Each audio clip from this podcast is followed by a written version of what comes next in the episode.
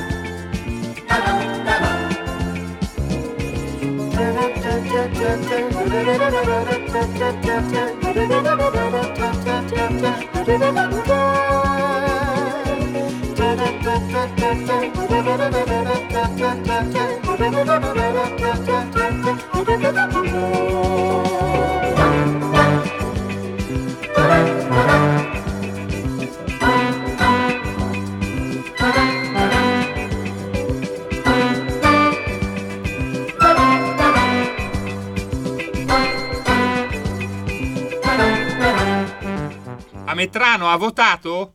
E io ci volesse dire soltanto una cosa, ci volesse dire. Io tutta una vita, un bucio di culo così in Germania, parto in Germania, arrivo a prendere aria, che cassetto, stereo, a ripetere cose, mi fate avanti, oh supermarket, tutte borchi perché tanto ha detto che uno è un disgraziato, tanto per dire, allora sapete che vi dico perché non ci potete fare niente con un disgraziato come me, sapete che vi dico, che ve l'andate a pigliare tutti quanti in dar culo, arrivederci.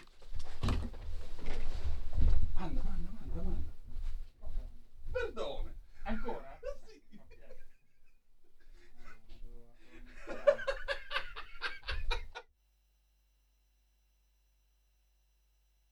In onda! Torniamo in onda! No, scusate, ma questa è una delle... Questa è una delle mie gag preferite in tempo elettorale, per cui quando vado a votare puntualmente esco dal seggio e rivolto alla commissione mi esibisco in questa cosa. Amici miei, ma non dell'avventura, buonasera. Siete sulle magiche onde di Radio Libertà, questo è Zoom, il drive time in mezzo ai fatti. Io non sono Pasquale Ametrano sceso dall'Alfa Sud, ma sono Antonino Danna al microfono con voi e questa è la puntata di oggi, martedì 10 ottobre dell'anno del Signore 2023. Cominciamo subito la nostra trasmissione, vi ricordo date il sangue, in ospedale serve sempre, salverete vite umane, chi salva una vita umana salva il mondo intero. Secondo appello, andate su radiolibertà.net, cliccate su sostienici e poi abbonati, troverete tutte le modalità per sentire questa radio un po' più vostra, dai semplici €8 mensili della Hall of Fame fino ai €40 mensili del livello Creator, che vi permetteranno di essere coautori e co-conduttori di almeno una puntata del vostro show preferito con il vostro conduttore preferito. Ma bando alle ciance, cominciamo subito la nostra trasmissione. 346-642-7756 se volete mandare le vostre zappe o WhatsApp che dir vogliasi, oppure 029294-7222 se volete intervenire per telefono. Abbiamo già una chiamata. Pronto, chi è là? Pronto? Eccomi, Michele. Ciao Michele, dici. Buonasera Antonino, mi pregio di intervenire sulla talk Radio Libertà in Zoom, il drive time in mezzo ai fatti insieme a te. Dimmi, grazie a te. Dunque, punto di Michele Caruso. Io vorrei riferirmi ancora una volta al caso apostolico, sì, perché non è un fatto ancora chiarito. La giudice ha subito un dossieraggio. L'attacco contro il giudice Iolanda Apostoli rea agli occhi del governo Meloni di non aver convogliato il fermo di 4 migranti al centro di accoglienza di Postallo è stato a mio avviso una concertata azione o orologeria rivolta contro la persona e contro la magistratura. Il ministro delle infrastrutture Matteo Salvini ha postato un video della manifestazione al porto di Catania del 25 agosto 2018 nella quale si chiede lo sbarco di centinaio più di migranti tenuti bloccati da giorni. Fra loro c'è la giudice apostolico, ma il ministro non ne fa il nome, preferisce alludere. Mi sembra di vedere alcuni volti familiari. È evidente che sa già di chi si tratta. Intanto però ha attirato attenzione su di sé e tu sta offrendo l'assist all'ex carabiniere, un tale Anastasio Ferrà, ora che è protocolista, che riconosce la giudice apostolico e la chiama in causa. Mi rivolgo pubblicamente alla dottoressa, mi può smentire? Legittimi dubbi sulla provenienza del filmato accresciuti dalla sua tempestiva apparizione, perché ciò implica un'avvenuta catalogazione per data e per nome. Per un paio di giorni il ministro Salvini, solitamente loquace, non risponde su come sia venuto in possesso del filmato, fintanto che il stesso Somberscotto, un carabiniere, dichiara di esserne l'autore. L'aspetto oscuro della vicenda non è affatto chiarito. La giudice apostolica è stata oggetto di sfidature e soprattutto quanti altri video sono congelati pronti per destimare persone che potrebbero rivelarsi di intralcio alle politiche del governo. In che relazione stanno i compiti attuali del ministro delle infrastrutture con il possesso di un filmato del 2018? A chi ritiene inopportuno che un giudice manifesti in piazza perché non lo fa apparire neutrale, si potrebbe aggiungere che agli occhi dei cittadini è preferibile un ministro che si occupi di realizzare i progetti di una competenza anziché sua assumere toni intimidatori nei confronti di persone che ricoprono altri incarichi istituzionali. Il vice ministro non è un così che è un modo inedito di far politica, perché è stato già in altri casi, come quando c'è stato lo sbarco degli immigrati che ha fatto sentire la sua, ma c'è largo un spazio di democrazia, così osservando la magistratura al governo che posto ha.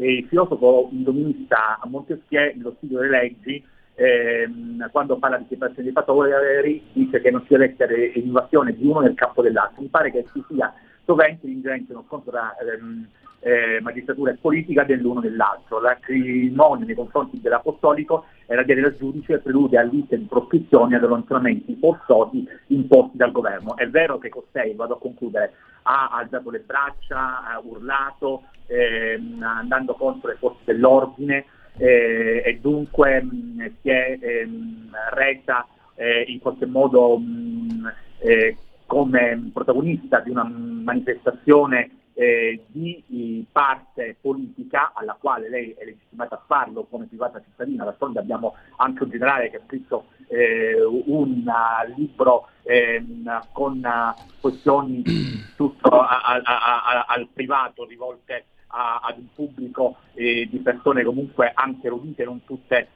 troglodite come lui, ma ecco, per quanto questo sia successo, c'è da dire che bisogna rientrare nei ranghi. Ecco Antonino, gentilmente un tuo parere da Michele Caruso, grazie e buona serata. Ma guarda, il discorso è molto semplice, caro Michele. Dossieraggio, e perché dossieraggio? E perché dossieraggio? Io esco qua fuori, c'è una manifestazione di sostenitori del gioco delle bocce che vogliono poter giocare le bocce nei parchi milanesi e cominciano a insultare il sindaco Sala. Io mi unisco ai giocatori di bocce e comincio a insultare il sindaco Sala dicendogliele di tutti i colori. Poi tra qualche anno magari mi trovo in una competizione elettorale, politica o quello che vuoi, e qualcuno tira fuori quel video girato in pubblico dove ci sono io che prendo Sala a male parole perché non mi fa giocare a bocce nei parchi di Milano. Quindi la colpa di chi è?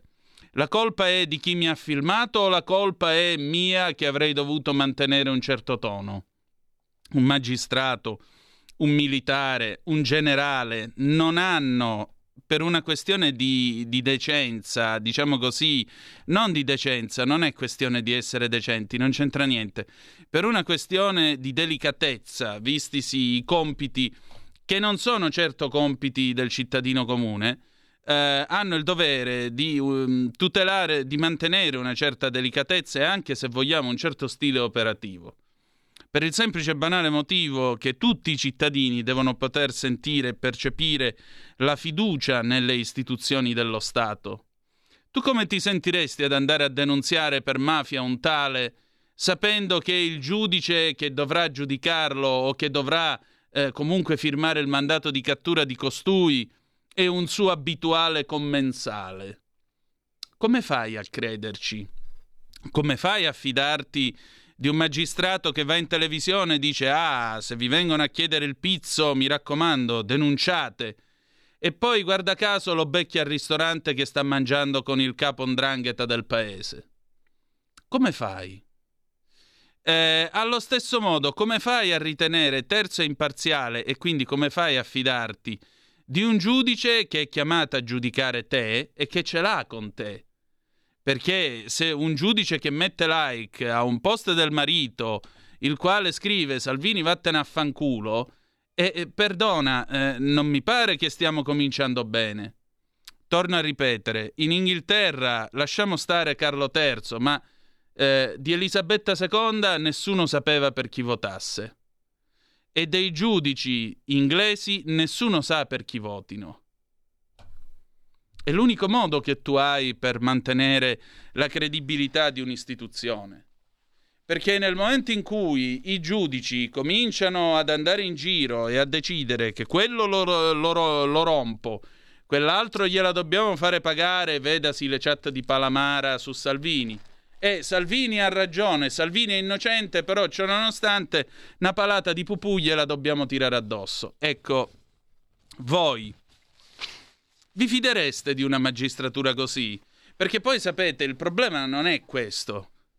Il problema è che queste palate di pupù che vengono tirate addosso all'istituzione chiamata magistratura non vanno tanto in faccia a Salvini o tanto in faccia a qualcun altro, ma vanno in faccia al rispetto e al silenzioso e onesto lavoro di tanti giudici, quei giudici anche come un certo Rosario Livatino, oggi beato della Chiesa Cattolica.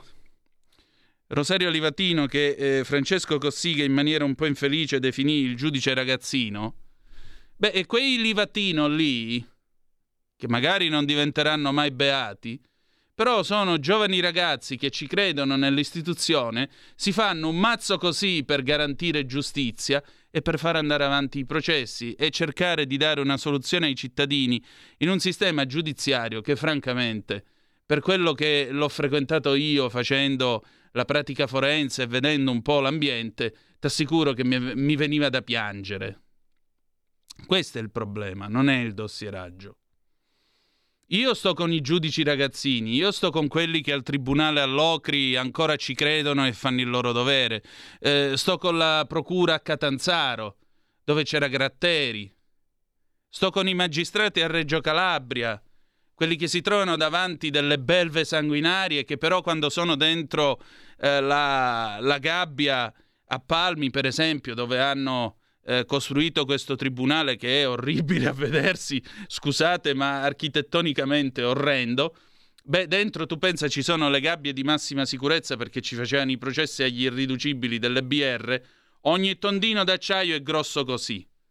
E voglio dire, quelli lì, là dentro, pensate, si confrontano con gente sanguinaria e che però poi vedi, quando sono dentro i luoghi in cui si esercita la giustizia, alzano il dito e dicono «Signor Presidente, posso per favore?» Prima non si peritano, non si fanno il problema di decidere «ammazziamo questo, ammazziamo quello».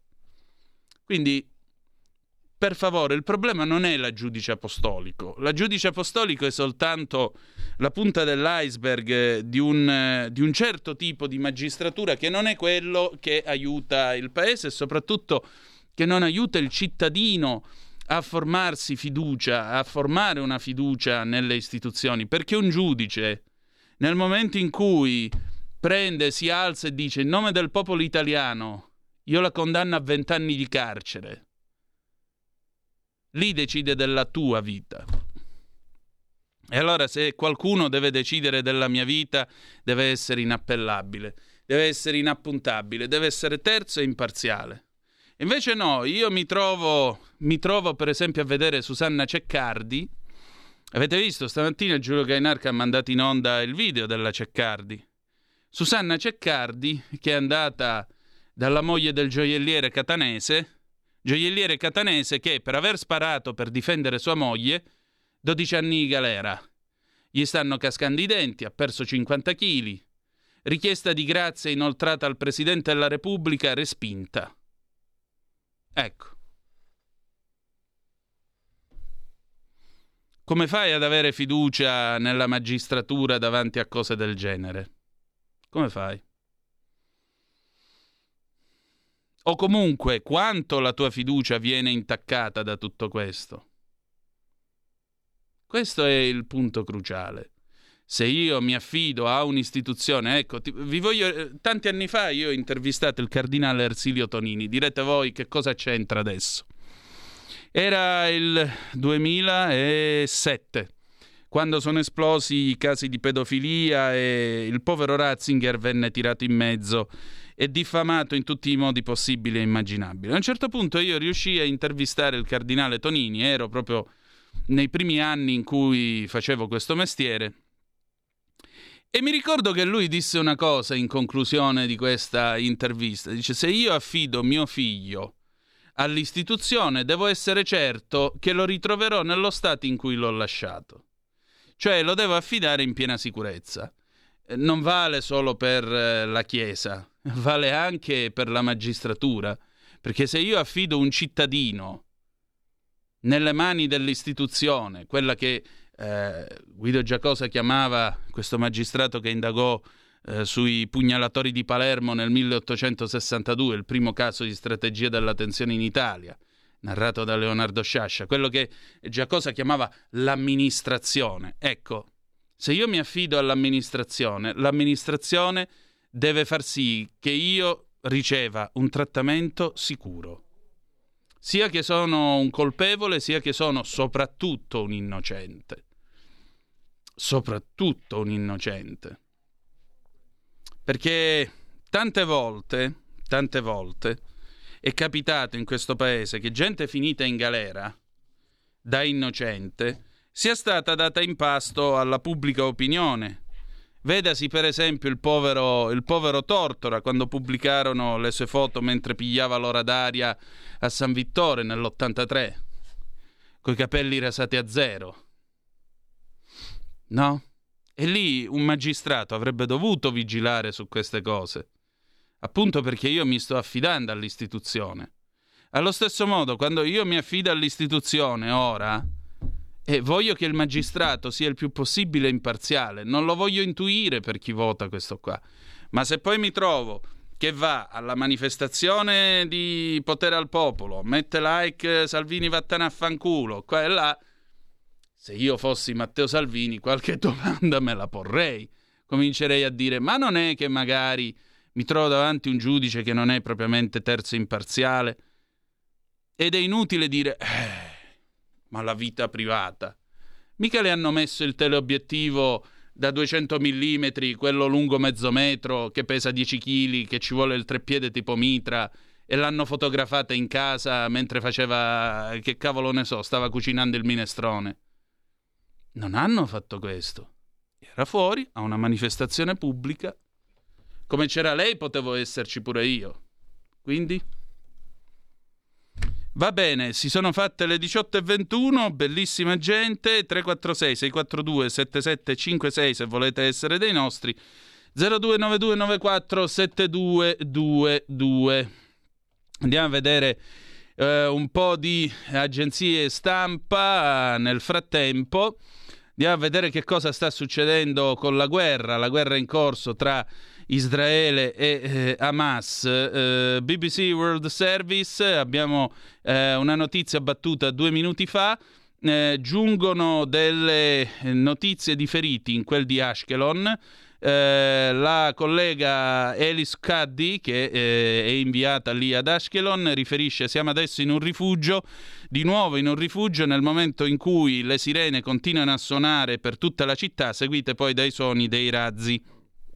La gente si sta preparando a una lunga notte dopo essere stata avvisata da Hamas di lasciare la città di Ashkelon, che si trova appunto nella parte meridionale di Israele, entro le ore 17 locali, che sono le 16 italiane, le 15 ora di Greenwich. Le ultime 2 salve di missili sono arrivate a distanza di 30 secondi l'una dall'altra e si sono cadute sulla città mentre la gente che aveva lasciato il rifugio antiaereo si stava nuovamente precipitando dentro. Stiamo cominciando a vedere e a ricevere informazioni di feriti nella città, incluso una donna che è stata ferita da vetri e rottami. Nel frattempo c'è anche quest'altra notizia che vediamo delle 18:12, sempre BBC, la collega Lisa Ducet che si occupa, che è capo corrispondente internazionale, Chief International Correspondent, dice che si stanno intensificando gli sforzi diplomatici per provare a liberare alcuni degli oltre 100 ostaggi che al momento sono trattenuti da Hamas. L'obiettivo sembrerebbe essere uno scambio di prigionieri che coinvolga le donne e i bambini, inclusi gli israeliani e di altre nazionalità, in cambio di donne e bambini palestinesi che al momento si trovano nelle galere israeliane. Un diplomatico che ha partecipato e che si sta preparando a questi colloqui, informato dei colloqui, ha detto alla BBC che sono in corso delle discussioni che coinvolgono la mediazione ad opera del Qatar, dove alcuni dei leader politici di Hamas sono hanno base in Qatar. Gli Stati Uniti vengono descritti come coordinatori di questo processo. Non include questo processo di trattativa il gruppo della Jihad islamica, che però a quanto pare ha con sé 30 ostaggi. Un attimo che prendiamo la telefonata. Sia Israele che Hamas hanno pubblicamente negato che siano in corso dei negoziati in merito agli ostaggi, ma una fonte diplomatica dichiara che i colloqui in questo momento, a quanto pare, sarebbero in corso. La cosa si sta sviluppando in una situazione estremamente fluida, fortemente a rischio. Una fonte dichiara di essere speranzosa, ma ha ammesso che nessuna delle parti è pronta per la mediazione su uno qualsiasi degli argomenti e dei temi più ampi nel momento in cui questa guerra non fa altro che peggiorare. Abbiamo una telefonata, pronto, chi è là? Sì, buonasera Antonino. Ciao Antonello, dimmi. Buonasera. Sì, intanto che scorrono le notizie, ne ho lette alcune che fanno veramente venire i capelli dritti, ovvero neonati e bambini decapitati hanno trovato, robe da pazzi. Sì. Volevo invitare le persone che ancora inneggiano alla sinistra disastrata del PD, dei 5 Stelle per Hamas, di soffermarsi quando guardano i video televisivi su tutti quei ragazzi, ragazzini intorno ai miliziani che inneggiano, che prendono a schiaffi i loro coetanei più giovani o di quasi pari età, cioè che riflettano un istante sul tipo di cultura che ha questa gente. Guarda, quella trasmissione che hai fatto ieri sera con quel tuo ospite, io la riproporrei, non so se hai presente. Quella che con Ben Dahou, intendi, con Vittorio Ben Dahou. Proprio, ecco. Grazie. E quella là, permettimi l'osservazione, prego. Antonino. Dimmi. Quella trasmissione là, fagliela sentire bene anche a quel bravo ragazzotto Matteo della vostra redazione, perché mi pare che non ha idee molto chiare su come anche ha condotto un pezzo di argomentazione proprio l'altro ieri pomeriggio in cui sono anche intervenuto. Fatela risentire, che apre orecchi, sinapsi a gente che ancora non ha capito una mazza di che gentaglia c'è in giro. Grazie Antonino, buona continuazione. Grazie a te. Allora, io ho ascoltato lunedì la trasmissione di Matteo Furian, non mi è sembrata una trasmissione pro Hamas, devo dire la verità. Il buon Furian è giovane, è sveglio ed è una persona preparata ed equilibrata, va detto il giusto. Non lo difendo per questioni di categoria, ma lo difendo, o meglio, dico quello che penso, perché voglio dire, io la mattina mi alzo, la sveglia è la Radio DAB, e quindi io fin dalle 7.30 c'ho Giulio Cainarca che mi piomba in casa, poi Max Del Papa, poi Pellegrin e tutta la programmazione del giorno, per cui voglio dire, in qualche modo un orecchio sulla radio lo tengo sempre. Detto ciò, tu hai citato quel video che personalmente io vorrei piangere come un vitello solo all'idea. Il bambino che veniva preso in giro dai suoi coetanei, Ima, che lo spingevano a gridare Ima, mamma, e l'adulto, immaginate che bell'adulto che c'è qua, l'adulto che diceva in arabo il piccolo ebreo e rideva. Ecco, sapete che cosa mi ha ricordato? Quella famosa fotografia del ghetto di Varsavia, in cui c'è il bambino con le mani alzate, e se ci fate caso il bambino ha in testa la scoppoletta, il cappello che noi chiamiamo in Calabria la barritta, o che nel sud Italia si chiama la barritta, tra Calabria e Sicilia, la scoppoletta in italiano. Se ci avete fatto caso, quella scoppoletta è più grossa della sua testa. Quel bambino si era vestito con 4 stracci e veniva deriso e umiliato dai nazi. In quella fotografia gli puntavano, uno di questi porci nazisti gli puntava il mitra addosso, e il bambino guardava per terra umiliato, con sta barritta più grossa di lui in testa e le mani alzate. La stessa cosa 80 anni dopo con quest'altro bambino che non aveva la barritta in testa, ma veniva umiliato da coetanei della sua stessa età, che sono stati cresciuti da Hamas. Questo molti tifosi di Hamas lo dimenticano, perché io distingo tra Hamas e i palestinesi.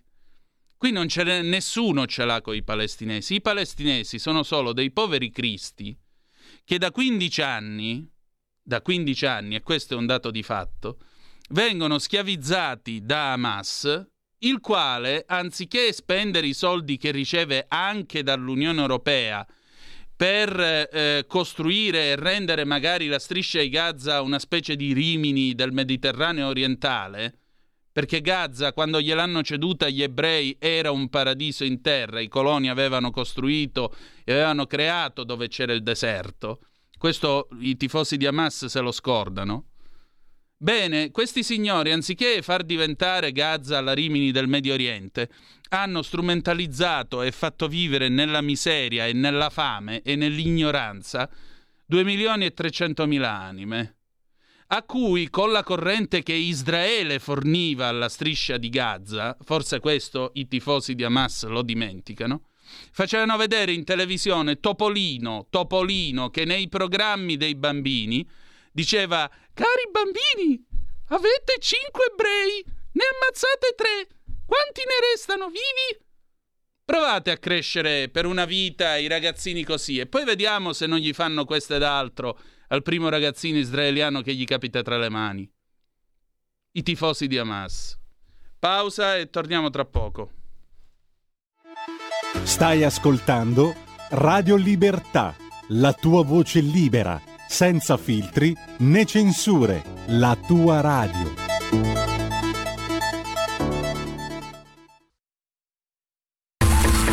Ehi tu, non trovi più il segnale di Radio Libertà sulla tua radio DAB? Non disperarti, risintonizza! Sì, ma come? È facile, tasto menu, poi scegli il tasto corrispondente alla ricerca automatica dei canali, attendi qualche minuto e tutte le stazioni DAB della tua zona saranno disponibili.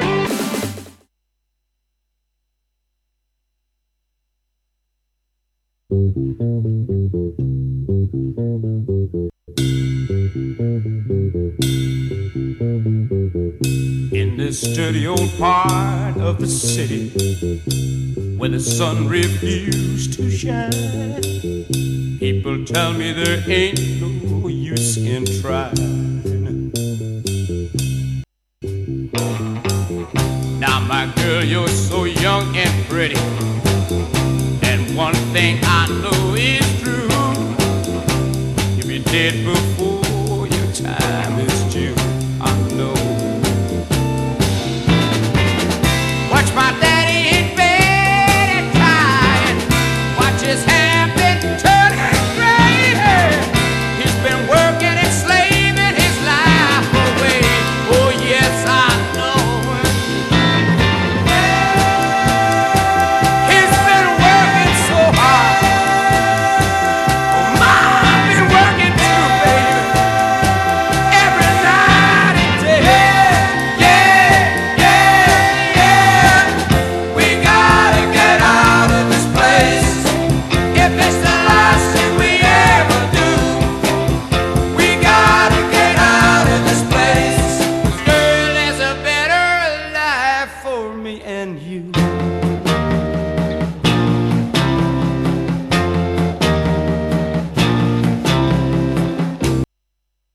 Now my girl, you're so young and pretty, and one thing I know is true, yeah, you'll be dead before your time is due.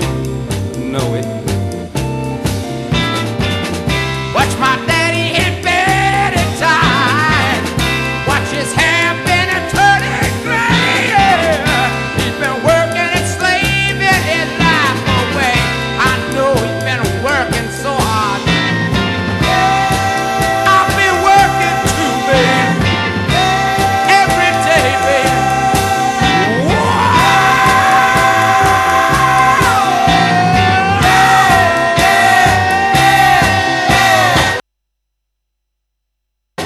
We gotta get out of this place.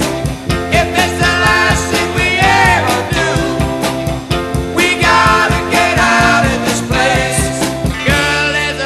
Girl, there's a better life for me and you. Somewhere, baby, somehow I know it, baby. We gotta get out of this place. If it's the last thing we ever do, we gotta get out of this place. Girl, there's a better life for me and you. Believe me, baby, I know it, baby. You know it too.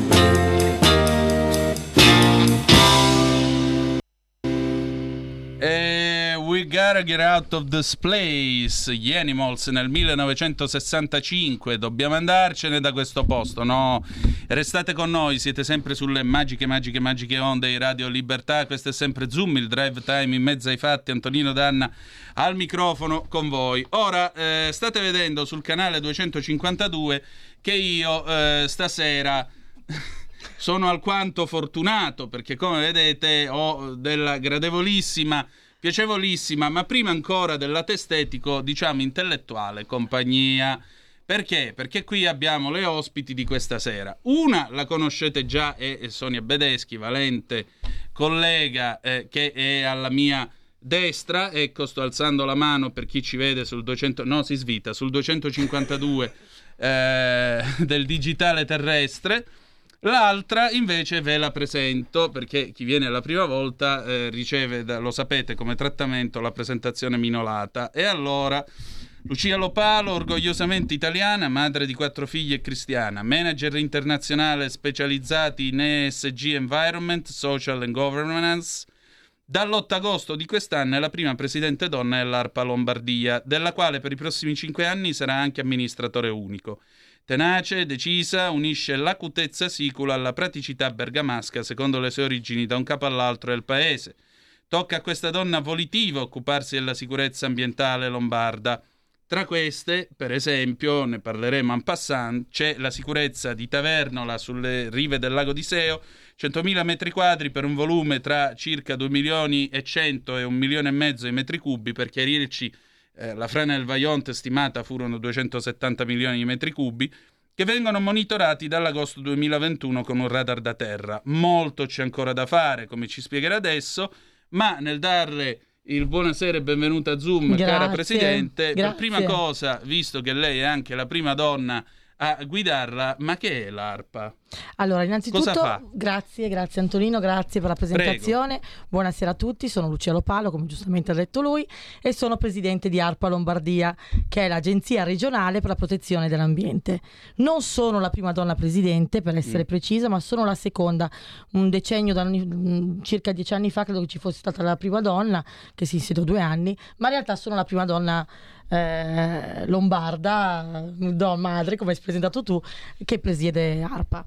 ARPA è l'agenzia regionale che protegge l'ambiente, e ci occupiamo appunto di monitorare le frane, perché visto che hai citato Tavernola, questo è un tema che ci sta particolarmente a cuore, di monitorare la qualità dell'aria.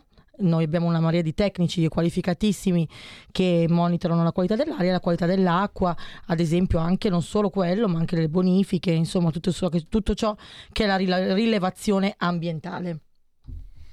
Ecco, la rilevazione ambientale, quando vi dicono per esempio che la qualità dell'aria o la concentrazione del monossido di carbonio oppure le parti per milioni di particolato, e quindi su questo si decide anche l'eventuale blocco del traffico e così via, sappiate che è colpa sua. No, non stiamo parlando di colpa, ma stiamo parlando di peccato, del serio lavoro che viene svolto ovviamente da una struttura che si basa su evidenze scientifiche, sui rilevatori, e naturalmente è un'attività che è H24 tutti i giorni dell'anno, mica avete le vacanze voi. No, ARPA non fa questo genere di attività, nel senso che non si occupa né delle scelte politiche, quello è Regione Lombardia. No, ARPA... parliamo di monitoraggio, intendo. Noi forniamo i dati, essendo un'agenzia regionale lombarda, Regione Lombardia è quella che ci dà gli indirizzi e gli input, e noi forniamo praticamente tutti i dati relativi alla qualità dell'aria, mentre i blocchi dell'area B e dell'area C, quello tipico è proprio squisitamente comunale, quindi prendetevela con Sala. Ecco, sì, appunto.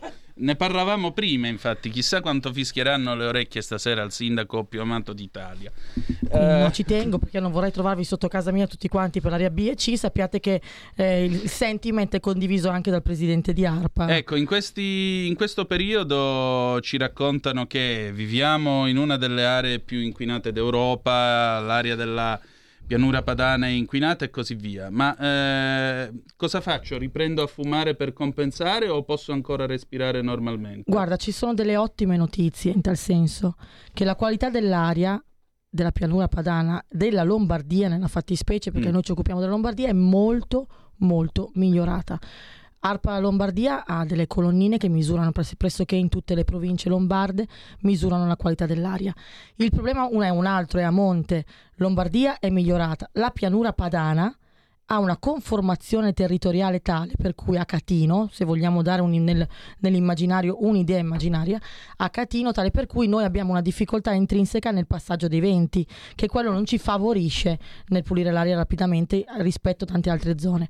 Il problema serio è che l'Europa, creando non pochi problemi, ci sta imponendo dei parametri nella qualità dell'aria che sono irraggiungibili, ma non è propaganda politica, sono realmente irraggiungibili. Qui vi parlo dal lato tecnico. E il dato vero è che la Lombardia, con tutte le misure che sono state prese, comprese anche quelle del traffico, del favorire la transizione green a 360 gradi, ha migliorato notevolmente la qualità dell'aria. È scesa di parecchio, sono scesi di parecchio i valori di tutto ciò che era nocivo per l'aria, ma i parametri che ci chiedono l'Europa li chiedono, perché poi basti pensare che sono più regioni che sono coinvolte certo, in questa legge europea. I parametri che ci chiedono significherebbe spegnere il Nord Italia. Ecco, tanto per gradire, ma allora possiamo dire tranquillamente che qui ancora una volta siamo davanti al classico caso di ideologia green, visto e considerato che, ripeto, qui sta parlando la presidente dell'ARPA, quindi non è che l'abbiamo trovata alla bocciofila, sta parlando una persona estremamente competente. Allora io mi chiedo, se la presidente dell'ARPA Lombardia mi dice ragazzi guardate che l'aria è nettamente migliorata negli anni, abbiamo fatto gli sforzi giusti e questo significa meno bronchiti, meno tumori, meno malattie, meno carico sul servizio sanitario nazionale anche, eccetera eccetera eccetera, Come possiamo reagire a questi signori di Bruxelles che evidentemente vivono nel mondo delle favole? Beh, quelle sono scelte prettamente politiche. Vi posso solo dire che sicuramente la Regione Lombardia non si è passivamente fermata a guardare, ma si è opposta a questi parametri che sono insostenibili. Ci siamo rivolti anche alla Corte Costituzionale, però purtroppo non ci sono. La Regione Lombardia si è rivolta alle varie sedi opportune per contrastare, per dimostrare insieme a altre regioni come il Veneto ad esempio contro queste scelte, però purtroppo l'Europa è giunta già in parte a imporci questi parametri irraggiungibili, come ho già detto prima. Certo, questo è una scelta politica, difficile, e poi dopo bisogna vedere anche cosa c'è dietro a priori rispetto a questo filo conduttore dell'ecoansia che ci vogliono propinare, anche perché non volendo pensare male, ma qualcuno diceva che pensare male si fa peccato, ma spesso ci si azzecca. C'è anche il discorso che la Lombardia è la quarta regione più ricca e potente d'Europa, quindi voler fermare l'industrializzazione della regione più ricca e potente d'Europa potrebbe essere una scelta comoda per chi vuole muovere quelli che sono i fili. Sì, certo, solo che però per suicidarsi ci sono così tanti bei balconi in giro, giusto la Lombardia dobbiamo spegnere. No, la Lombardia è tutto il nord d'Italia in realtà. Infatti questa è questa protesta nei confronti dell'Europa non è una protesta politica, è una protesta che ha coinvolto anche regioni che politicamente magari non sono legate da noi. È una protesta legata meramente alla produttività del nord Italia, quindi noi possiamo raggiungere determinati parametri e stiamo correndo verso quei parametri, perché sono state fatte scelte anche legate a proprio alla transizione europea ecologica, che molte aziende hanno avuto l'opportunità e hanno l'opportunità attraverso il PNNR di fare un revamping che comporterà un revamping energetico, che comporterà da una parte meno dispendio energetico e dall'altra meno emissioni. Certo. Quindi su questa è la linea che stiamo prendendo come Regione Lombardia. Se questo però purtroppo invece quello che ci chiedono di fare spegnerà il nord Italia, diciamo che non penso che siano contenti poi le persone di avere vallate sicuramente. E poi c'è anche da dire una cosa fondamentale: la tecnologia attuale impiantistica e produttiva non inquina in minima parte, la tecnologia attuale, per quello che le aziende stanno correndo per fare un revamping. Questa è una guerra meramente ideologica, economico-politica, punto. 346-642-7756 se volete essere dei nostri attraverso la zappa o il WhatsApp, oppure 0292947222 se volete intervenire attraverso quel magnifico strumento che Meucci ci ha donato, ovvero sia il telefono. Abbiamo una zappa che è arrivata adesso dal nostro Raul da Cesano Maderno. Partiamo col dire che odio tutte le iniziative green che in questi mesi e anni ci stanno imponendo e che non posso girare con le mie vespe e lambrette d'epoca perché troppo inquinanti. Devo però ammettere che quando c'è stato il famoso lockdown in tutte le nostre città c'era un cielo azzurro mai visto prima. Merito anche degli aerei Euro 0 fermi? Guardi, io le posso dare una risposta. Sicuramente il fatto che si sia fermata un po' quella che era il traffico, quella che era la vita, anche l'industrializzazione, sicuramente questo ha portato a ridurre l'inquinamento in generale. Però noi dobbiamo capire, secondo me, alle persone bisogna raccontare e formare anche quale in parte è il prezzo da pagare per poter vivere in un contesto moderno, in un contesto che ci offre possibilità di una società civile, di avere il progresso. Quindi se noi vogliamo avere la forza lavoro, l'opportunità di lavoro, di creare lavoro, abbiamo delle aziende. Le stesse aziende stanno facendo, le stesse industrie stanno facendo dei passi da gigante per poter fare il cosiddetto revamping. Anche la stessa rivoluzione ESG, quella che ha citato lei prima, che è l'Environment, Social and Governance, alla voce E ci sono circa 120 normative che obbligano, tra virgolette, le aziende nel corso dei prossimi 5 anni ad adeguarsi a quello che è un moderno green, è un modello green, e questo è corretto e giusto anche dal punto di vista del social, della governance. Quindi questo significa che noi stiamo andando verso quella direzione, verso quell'indirizzo politico che ci dicono. Però se vogliamo totalmente il cielo azzurro come c'è stato effettivamente durante il lockdown, tutti abbiamo notato oggettivamente un miglioramento della qualità dell'acqua, dell'aria, però era tutto fermo, non c'era in giro nessuno, cioè questo, poi dopo sono scelte di vita che ognuno di noi fa. Ci sono luoghi isolati dove tu, se dopo stai male o se magari non vuoi avere contatti con la gente, puoi vivere serenamente in un eremo, però quella è una scelta di vita. Invece una regione come la nostra, la regione Lombardia, il nord Italia, è una regione iperproduttiva dal punto di vista industriale, nella sanità.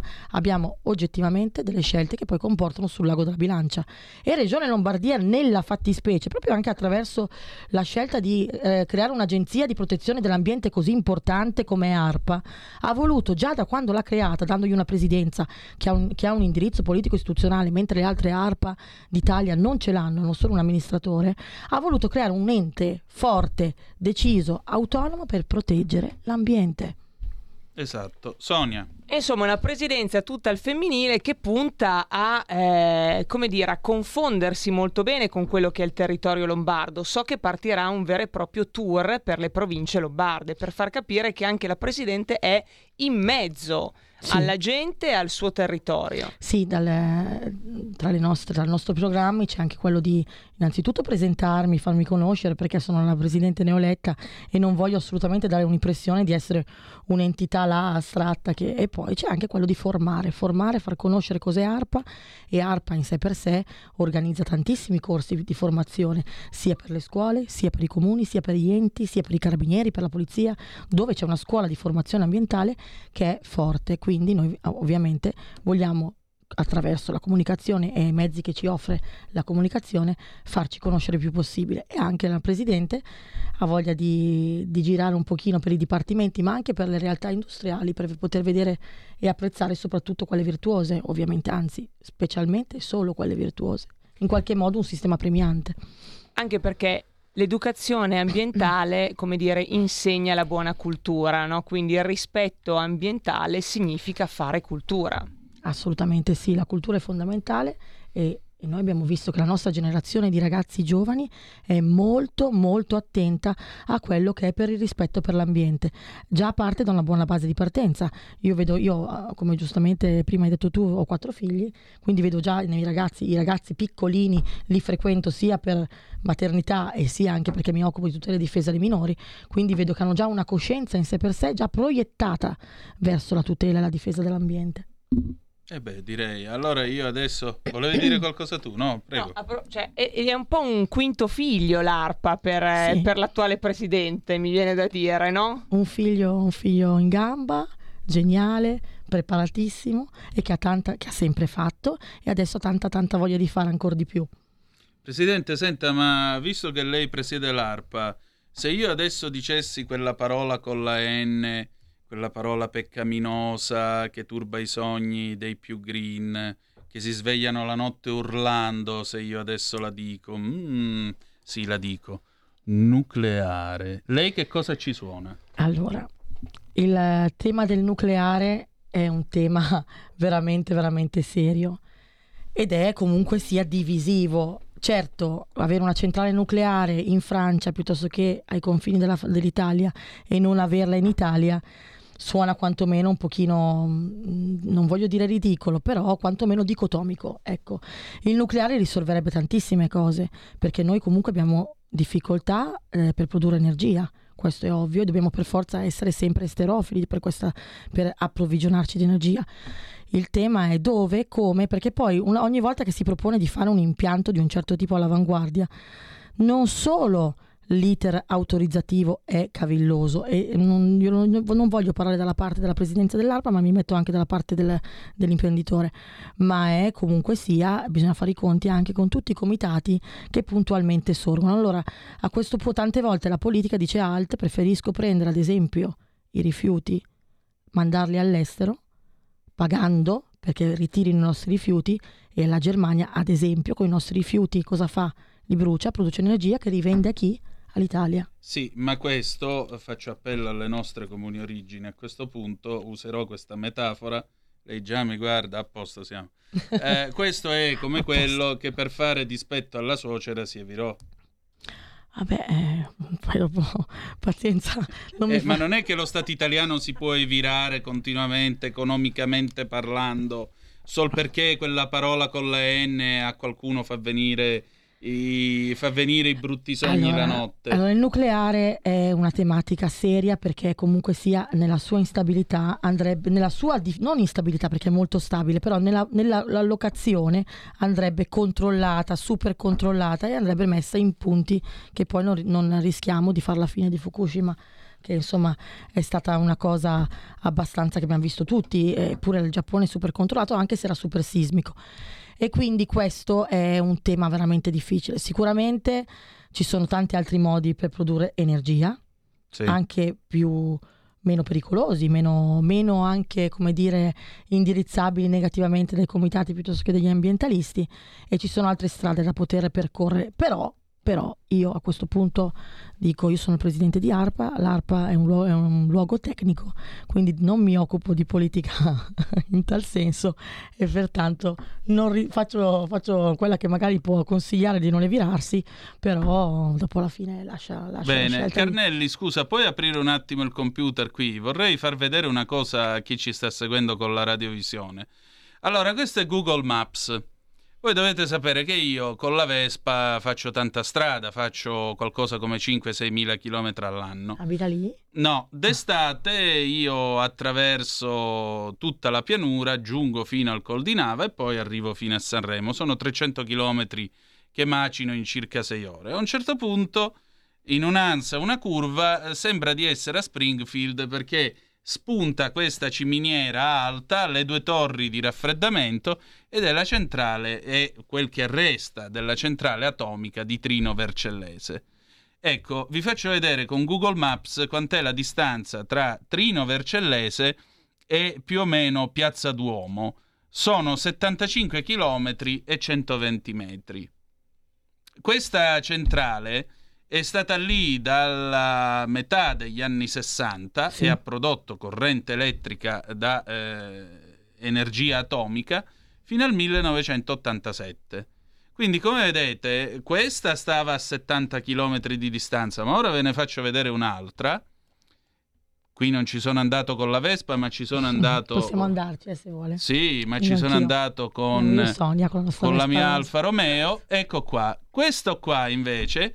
71 km e metri 850 da Piazza del Duomo e Caorso. Certo. Quindi Caorso, impianto se non sbaglio del 1978, che alla data di dismissione aveva fatto il carico di uranio, aveva fatto il carico di uranio nemmeno 6 mesi prima. Quindi immaginate, hanno preso una macchina con il pieno fatto e l'hanno rottamata. Quindi Caorso, vi ripeto, che 6 mesi prima aveva fatto il carico di uranio, grazie al referendum dell'87, che fu un referendum fatto sull'onda dell'emotività, venne chiusa. Ma a 75 km e 120 metri da Piazza del Duomo nel primo caso e a 71 km e metri 850 c'erano 2 centrali atomiche a distanza di Milano, 2, no 1, 2, ed erano anche abbastanza potenti. Domanda: non avete avuto paura negli anni 60-70 con questi 2 bollitori atomici, che certo non avevano le misure di sicurezza che ci sono oggi, non avevano le capacità che ci sono oggi e così via, a parte il fatto che non è mai successo niente, perché vi ricordo che l'energia atomica è stata inventata da un tizio che si chiamava Enrico Fermi, così en passant ve lo ricordo. Ma non avete avuto paura di Trino e di Caorso? Dovete avere paura di qualche altro nuovo reattore? Tutto qui, lo domando a chi mi ascolta, non lo chiedo a lei che non la voglio mettere in difficoltà. No, ma io se vuole le rispondo anche. E allora... Il tema della difficoltà, ma il tema del nucleare, il tema del nucleare è un tema delicato, solo che siamo nel 2023, premetto, esatto, che... Nel 2023 il nucleare potrebbe essere una soluzione, ma abbiamo tante altre soluzioni meno impegnative del nucleare che sono altrettanto valide per poter creare energia. Sono valide, utili e servono a noi come anche come ambiente. Ad esempio, poi voglio un esempio, ci sono tanti... Andiamo a fare le dighe? No, le dighe no, quello è più complesso. Ci sono degli impianti di ultima tecnologia, ora non le voglio stare qui nello specifico a dire, perché sarebbe un tecnicismo anche che penso che non interessi, però ci sono degli impianti di creazione dei rifiuti, della trasformazione degli rifiuti, che potrebbero in qualche modo essere molto più utili, visto che noi comunque come società, è vero che Regione Lombardia, l'indirizzo di Regione Lombardia, ed è sacrosanto, è quello di ridurre al minimo il materiale di scarto, come ci sta riuscendo, perché noi il rifiuto non è più un rifiuto ma è un valore, e su questo non vi è alcun dubbio. Però altresì è vero che una minima parte l'abbiamo, e con quella parte lì ci sono realtà che possono produrre rifiuti ed essere anche gradevoli, oltre non inquinanti, anche gradevoli dall'impatto ambientale, perché comunque la storia ci insegna. Adesso mi viene in mente Spittelnau, che sì, fu un impianto che fu creato al centro della città, e anzi ci fu un comitato scientifico prima che venne interpellato per poter dare tutte le sicurezze alla cittadinanza che quell'impianto, ma stiamo parlando, mi scusi, mi ricordi lei l'anno, perché io non mi ricordo più di Spittelnau, dovrebbe essere 70. Il 94, no, ancora molto prima, molto negli anni 70 credo, se non erro, ed era, adesso è un museo, però sta di fatto, perché era bellissimo vedersi in funzione di quei tempi. Oppure a Copenaghen, un po' più recente, dove hanno fatto una pista da sci, sì, dove hanno fatto le piste da sci. Ci sono tante realtà attualmente nel 2023, con la tecnologia che avanza, che potrebbero essere delle ottime soluzioni che uniscono sia la sostenibilità, sia l'approvvigionamento energetico, e sia anche il gradevole impatto estetico. Poi arrivano i 5 Stelle e dicono che non se ne parla. D'altra parte i 5 Stelle sono i 5 Stelle, quindi il buon Dio ce li tenga sempre, ce li conservi in gloria. Oremus. Sonia, Sonia, proviamo a tirare un po' le somme. Un piccolo accenno a Tavernole. A Tavernola Bergamasca. A Tavernola Bergamasca, appunto. Viene monitorata costantemente, sì, precisiamolo. Esatto, scusi. Si è parlato nei mesi scorsi di spostare il cementificio oppure di cambiare il metodo estrattivo del materiale per produrre appunto il cemento, di utilizzare nella miniera i martelli pneumatici anziché l'esplosivo. Sostanzialmente c'è qualcosa di preoccupante a Tavernole oppure... Allora, il dato è che l'indirizzo del governo è quello della prevenzione, l'indirizzo della regione è lo stesso, è quello della prevenzione, e idem l'indirizzo di ARPA è quello della prevenzione, e pur tuttavia questo indirizzo totalmente rispettato. Noi abbiamo una realtà, quella di Taverna Bergamasca, per chi non lo sa, dove c'è un cementificio da cui viene estratto non più con l'esplosivo da diversi anni, ma viene estratto con i martelli pneumatici. Adesso il processo tecnico non lo conosco, se non a grandi linee, viene estratto il materiale per produrre il clinker. Ovviamente adesso la realtà è molto molto più ridotta rispetto a anni fa. Questo cementificio è comunque in minima parte, hanno provato anche a utilizzarlo, ma veramente in minima parte, come inceneritore per i rifiuti. Infatti c'è stato un insorgimento popolare perché c'erano delle missioni particolari. ARPA ha fatto tutti i controlli, perché la frana che interessa la parte sopra del cementificio è la frana addirittura più monitorata d'Italia, quindi veramente molto molto attenzionata. Però visto anche che noi vogliamo pensare anche al fatto che visto che il cementificio comunque sia non ha una grandissima attività, che potrebbe essere anche nell'ottica della prevenzione quella di pensare di dismetterlo completamente. Ripeto, ad ora allarmi non ce ne sono. Ci sono dei preoccupanti eventi sismici, c'è stato uno nella bassa Bergamasca di recente, e nell'ottica proprio, lei ha citato il Vajont prima, sì. Il Vajont aveva una realtà ovviamente molto molto peggio rispetto a quella del cementificio di Tavernola, o della situazione di Tavernola, della frana della Soresina, una situazione molto peggio, però pur tuttavia similare, dove c'era questa frana che scendeva, dove avevano adeguato tutti i parametri possibili e immaginabili dopo anni di controlli, di studio. Pur tuttavia è successo quello che è successo. Beh, certo, se vai a fare una diga con uno dei laghi più grandi e la diga d'arco più alta allora al mondo, in un posto in cui la montagna si chiama Monte Toc, cioè marcio, principio Sigiolivo ben conduce, per dirla con l'Orlando innamorato. Bellissima questa citazione. Bastava magari non riempirla così tanto d'acqua come era stato chiesto di fare, però è meglio dire che saccio che sapia. Appunto, quindi a meglio parole che da non si dice. Bene, 30 secondi di pausa e torniamo tra poco qui a Radio Bagheria a Radio Libertà. Stai ascoltando Radio Libertà, la tua voce libera, senza filtri né censura. La tua radio.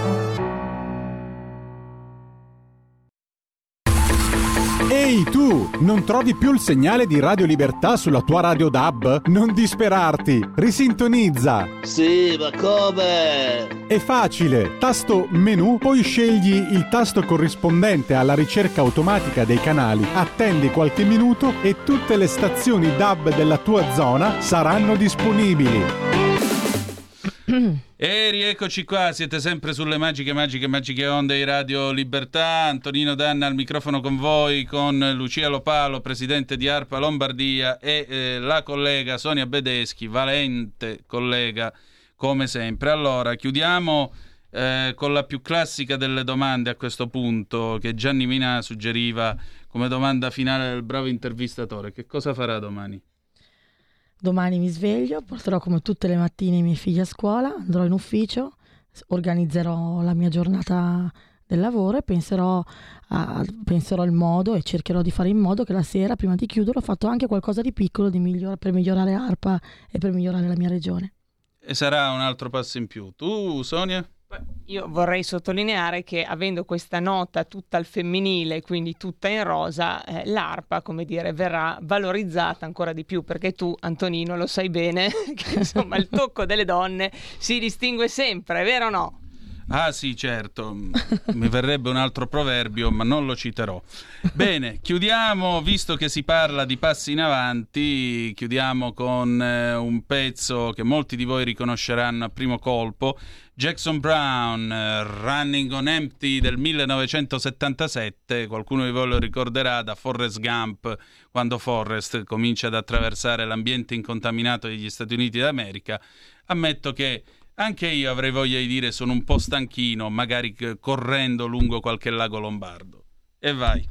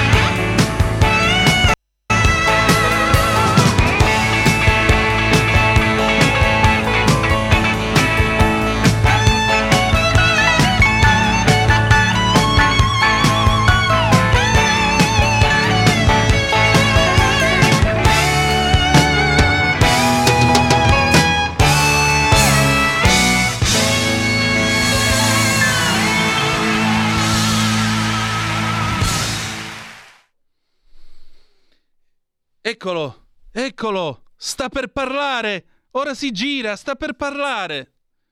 Sono un po' stanchino, credo che me ne andrò a casa. Vi ricordate in Forrest Gump, quando Forrest, dopo aver corso per circa 3 anni di fila, finalmente si ferma in mezzo alla Monument Valley e improvvisamente parla a questo codazzo di persone che l'ha seguito attraverso tutti gli Stati Uniti d'America in questa sua folle impresa. Siete sempre sulle magiche onde di Radio Libertà. Questo è sempre Zoom, il drive time in mezzo ai fatti. Antonino Danna al microfono con voi, grazie a Lucia Lopalo e Sonia Bedeschi per la cortesia, per quello che ci hanno detto. Credo temi molto interessanti su cui riflettere. Adesso presentiamo un libro. È uscito questo libro per i tipi di PM, editore, e lo ha scritto Daniele Capezzone. Daniele Capezzone non ha bisogno di presentazioni, anche perché, lo sapete, è un amico di questa radio, ha parlato per anni a questi microfoni, quindi voglio dire, sapete tutti chi è. Da ultimo è diventato direttore editoriale di Libero, continua a fare in modo valente da par suo questo mestiere e nel fare questo mestiere ha anche scritto un interessante volume. Il volume si intitola "E basta con sto fascismo. Cari compagni, ci avete rotto puntini sospensivi". Potete immaginare che cosa. È un volume, io credo, interessante, stuzzicante, serio, perché al di là del titolo volutamente provocatorio e naturalmente un volume che si occupa di mettere un po' a posto questa continua ondata politically correct che non serve a nessuno. E allora, Giulio Cesare Carnelli, condottiero o mio condottiero, a proposito, buon lavoro anche a te, io non ho fatto a tempo a dirtelo prima, la creanza prima di tutto, scusami. Andiamo con l'intervista al mitico Daniele Capezzone, vai!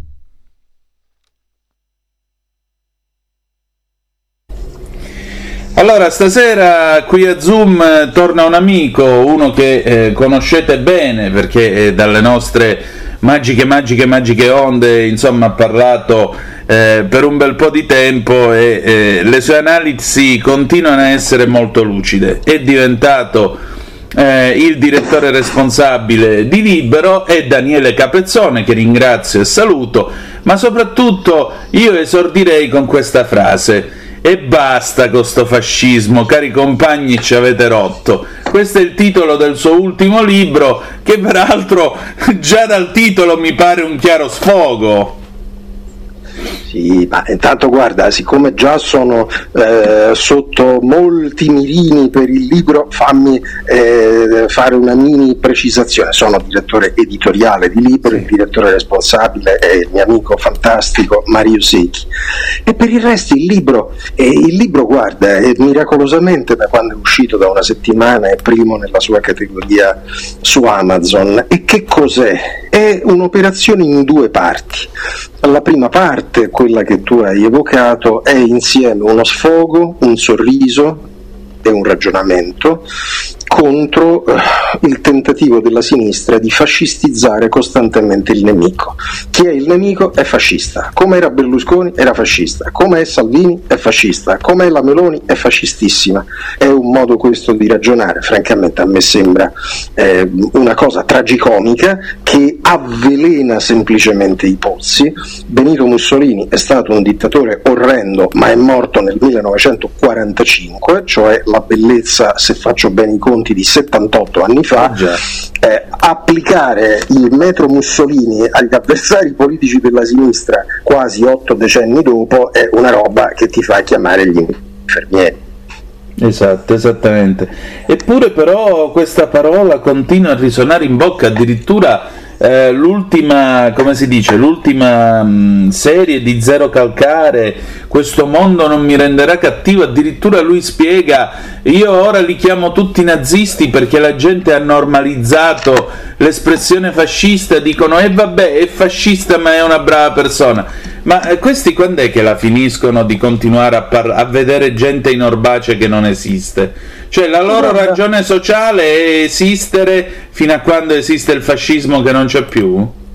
Guarda, uno potrebbe, diciamo, se uno seguì seguisse un percorso totalmente razionale, potrebbe dire: ma cari Antonino e Daniele, dal punto di vista elettorale questa fascistizzazione del nemico alla sinistra non funziona, perché dopo una campagna tutta il fascismo, il 25 settembre scorso la sinistra ha perso. E ancora razionalmente uno potrebbe dire: ma guarda che non gli funziona nemmeno dal punto di vista editoriale, perché centrare la proposta politica di alcuni quotidiani tutto su questo non gli sta facendo guadagnare copie. Allora uno può dire: ma e allora perché lo fanno? E lo fanno per una ragione molto precisa, a mio avviso, che è quella di avvelenare il clima, cioè anche se non c'entrano il risultato di prendere più voti o di vendere più copie, anche se perfino a sinistra, diciamo, il riflesso pavloviano di dire: partigiani alle armi, tutti in montagna che arriva il fascista, non funziona, però si ottiene comunque un effetto, diciamo così, laterale significativo, che è quello di avvelenare il dibattito pubblico, di creare intorno al vincitore delle elezioni un'atmosfera negativa, avvelenata, che risolve anche i problemi delle opposizioni. In che senso? Se il nemico è fascista, diventa automaticamente fascista tutto ciò che il nemico propone e non se ne deve nemmeno più discutere nel merito. Proponi una cosa sull'immigrazione, è fascista, e quindi tu opposizione cali il jolly e non ne discuti nemmeno. Proponi una cosa sulle riforme istituzionali, è fascista, cioè hai risolto in radice anche la necessità di entrare nel merito, di confrontarti sul contenuto dei problemi, delle proposte, di fare magari delle controproposte tue. Basta, no, invece c'è, diciamo così, l'anatema preventivo che risolve tutto. Ecco, un po' ricorda un certo sketch di Frank e Ciccio, in cui alla fine, sopraffatto dalla capacità argomentativa di uno dei due, Franco Franchi rispondeva: vabbè, ma tanto tu sei cornuto, e il cornuto, si sa, è sempre torto. Quindi anche essere cornuti è essere fascisti, evidentemente, nella testa di questi qui, se no non si spiega. Sai, loro parlano tanto, prendi il tipo di argomento usato tante volte contro Trump, no? Non me lo nascondo, anche a volte con un elemento di verità. Dice: ma Trump e quelli come lui vogliono la post-verità, una verità ricostruita a posteriori secondo le esigenze di propaganda. Chissà, può darsi in qualche occasione, ma il problema è che loro invece hanno la pre-verità, hanno una specie di pre-truth, non di post. Cioè pre-verità che scatta in relazione già alla persona che sta parlando, al chi parla, prima ancora del cosa sta dicendo. Siccome parla il nemico, è già fascista e ha già torto, e non dobbiamo nemmeno entrare nel merito. Questo io lo trovo pericolosissimo, perché guarda, noi naturalmente ne sorridiamo, ma getta le basi per una specie di guerra civile strisciante, perché se io non accetto l'ipotesi di perdere le elezioni e che tu possa vincerle, se io non accetto l'idea di essere governato da quell'altro perché quell'altro è fascista, e questo mina, diciamo, quell'elemento minimo che dovrebbe tenere insieme il vincitore e lo sconfitto di una prova elettorale. Non c'è solo questo, c'è anche il tappare la bocca alle volte utilizzando anche maniere forti, e voglio dire, tu ne sai qualcosa? Sì, sai, cioè la via, diciamo, pratica è esattamente un anno fa, il 25 ottobre dell'anno scorso, alla Sapienza accade una cosa veramente molto spiacevole, tentativo chiaro di impedire una conferenza. Poi la conferenza si tenne, ma in stato di assedio praticamente, con alcune centinaia di persone fuori che, insomma, erano pronte a fare di fare un capezzone a pezzetti piuttosto piccoli, mettiamola così. E questa è una strada. Dopodiché però c'è anche la seconda strada, che io esamino nella seconda parte del libro, e che è una cosa apparentemente più soft, più dolce, che non richiede né bastoni né catene né altro, né uso dei pugni, ed è questa prigione mentale politicamente corretta. Sì, questo non si può dire, questo non si può affermare, quell'altro offende, quell'altra cosa no. E a poco una cosa che era nata a parole, nelle loro intenzioni, come una tutela delle diversità, è diventata l'imposizione di una ferrea omogeneità, e qualunque pensiero differente viene colpito col martello appunto dell'uniformità e dell'omogeneizzazione. Però poi si passa anche dalla civile e misurata denuncia di tutto questo, dal liberty speech che tu fai in questo libro, alle uscite di Vannacci che dice: io ho il diritto di odiare la gente, ho il diritto di chiamare qualcuno ricchione e così via. Ecco, dov'è il limite però? Perché poi finisce per dargli ragione. Ma mettiamola così, allora io difendo la libertà di parola sempre e comunque al 100% nei confronti di chiunque. Il libro di Vannacci ha delle pagine che io condivido molto, ha delle altre pagine che non mi piacciono, ma io difendo il suo diritto a avere scritto le prime, avere scritto le seconde. Questa idea per cui la libertà di parola debba essere sempre concessa da un censore, no? Per cui è lui che ti deve dare l'imprimatur, il visto si stampi eccetera, io la trovo insopportabile. Quindi da questo punto di vista io non ho avuto un istante di esitazione sin dal primo minuto a difendere tutta intera la libertà di Vannacci. Dopodiché, e questo però è un piano successivo di riflessione, io invito chi sta, diciamo così, da questa parte, da questa metà campo, mi permetto di dire nella nostra metà campo, a non commettere diciamo così errori di ingenuità, a non facilitare il compito a chi già ti vuole fascistizzare per principio. Quindi da questo punto di vista tu la battaglia contro il politicamente corretto la devi fare prendendo, a mio avviso, la bandiera della libertà, non consentendo agli altri che già ti vogliono infilare, no, l'orbace, la camicia nera e gli stivaloni, come dire, evitiamo di facilitargli il compito, mettiamola così. Senti, ma come riusciremo a vincere questa battaglia culturale, perché è anche una battaglia culturale, contro l'ossessione dei compagni col fascismo e tutto il resto? Beh, magari anche la destra dovrebbe darsi una svegliata, insomma. Mentre ti sto parlando, e siamo a una settimana intera dall'uscita del libro, essendo secondo la vulgata, no, la RAI ora una RAI sovranista, fascista e cattiva, ed essendo chi ti parla naturalmente un fiancheggiatore della destra fascista e cattiva, sai quanto tempo ho potuto parlare sulla rete 1 della RAI? 0 secondi. Bene. E su RAI 2 sai quanto tempo? 0 secondi. E su RAI 3 sai quanto tempo? 0 secondi. E su RAI News 24 sai quanto tempo? 0 secondi. E a Radio RAI sai quanto tempo? 2 minuti di pomeriggio alle 16. Champagne! Ragazzi, no, ma questo lo dico, naturalmente io sono totalmente irrilevante, ma dopo che a destra si è fatta in parte una giusta denuncia e in parte una fastidiosa lagna sull'egemonia della sinistra, ora è il momento non più di lamentarsi, ma di, se uno ne è capace, di giocare al contrattacco e di proporre una visione culturale da questo lato. Non sempre ho l'impressione, diciamo, che questa volontà o capacità ci sia, speriamo ce ne sia di più in futuro.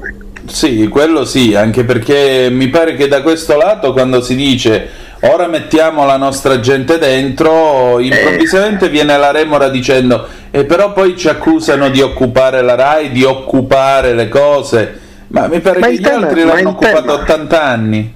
Allora, la mia visione è che tu non debba occupare niente, tu debba semplicemente rompere la cappa, cioè è già una operazione meritoria, sarebbe già un'operazione meritoria rompere la cappa, la gabbia, la prigione e dare aria alla stanza semplicemente facendo circolare voci diverse, quello di sinistra, quello di destra, quello più liberale, quello di tipo, fai circolare tu.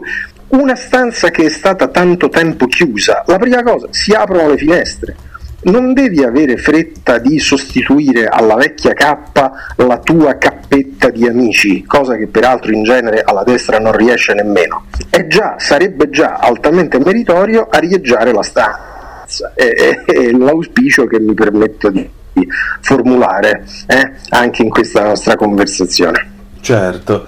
Daniele, senti, un'ultima domanda. Che reazioni hai avuto dai lettori? Beh, di grande entusiasmo. Guarda, allora, intanto sai, queste cose sono sempre incerte. Il lancio su Amazon del libro è stato entusiasmante, perché nonostante, diciamolo chiaramente, televisione quasi nulla e soltanto 4 cose molto belle sulla carta stampata, Libero, Giornale, Tempo, Italia Oggi. Ciò nonostante, il libro da una settimana è primo nella sua categoria della saggistica politica e circola, eccetera. Certo, diciamo, confesso che sul piano dei media tradizionali speravo che in questa circostanza si volesse aprire un poco di dibattito, ma non mi pare aria, diciamo. Pazienza, è un'occasione persa, diciamo, da altri, ecco. Vabbè, l'importante è che siamo in tanti a ripeterlo con te, compagni. Ci avete rotto, lo trovate per le edizioni PM. Grazie. Grazie, un saluto agli ascoltatori.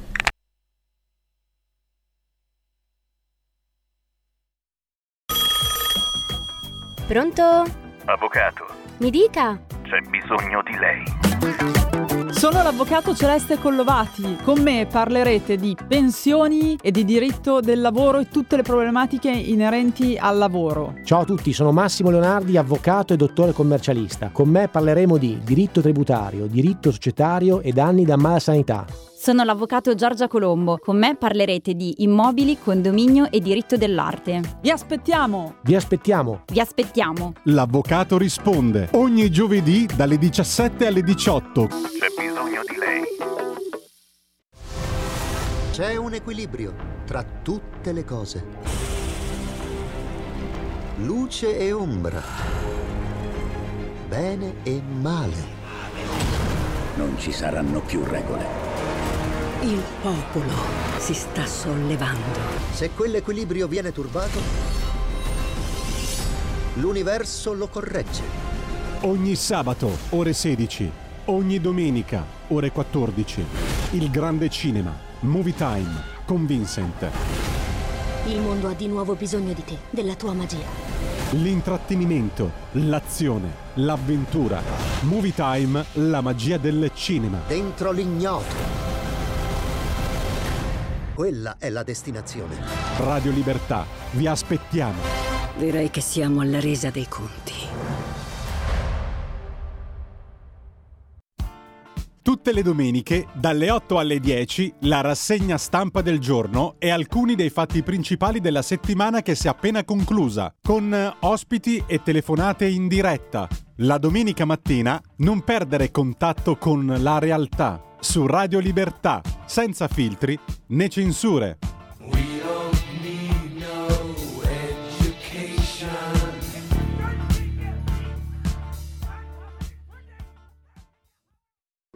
Da oggi la tua radio è ascoltabile anche con la televisione in digitale. Sul telecomando della televisione digitale o del tuo ricevitore digitale puoi scegliere se vedere la TV o ascoltare la radio. Risintonizza i canali radio e troverai anche Radio Libertà, canale 252. La tua radio.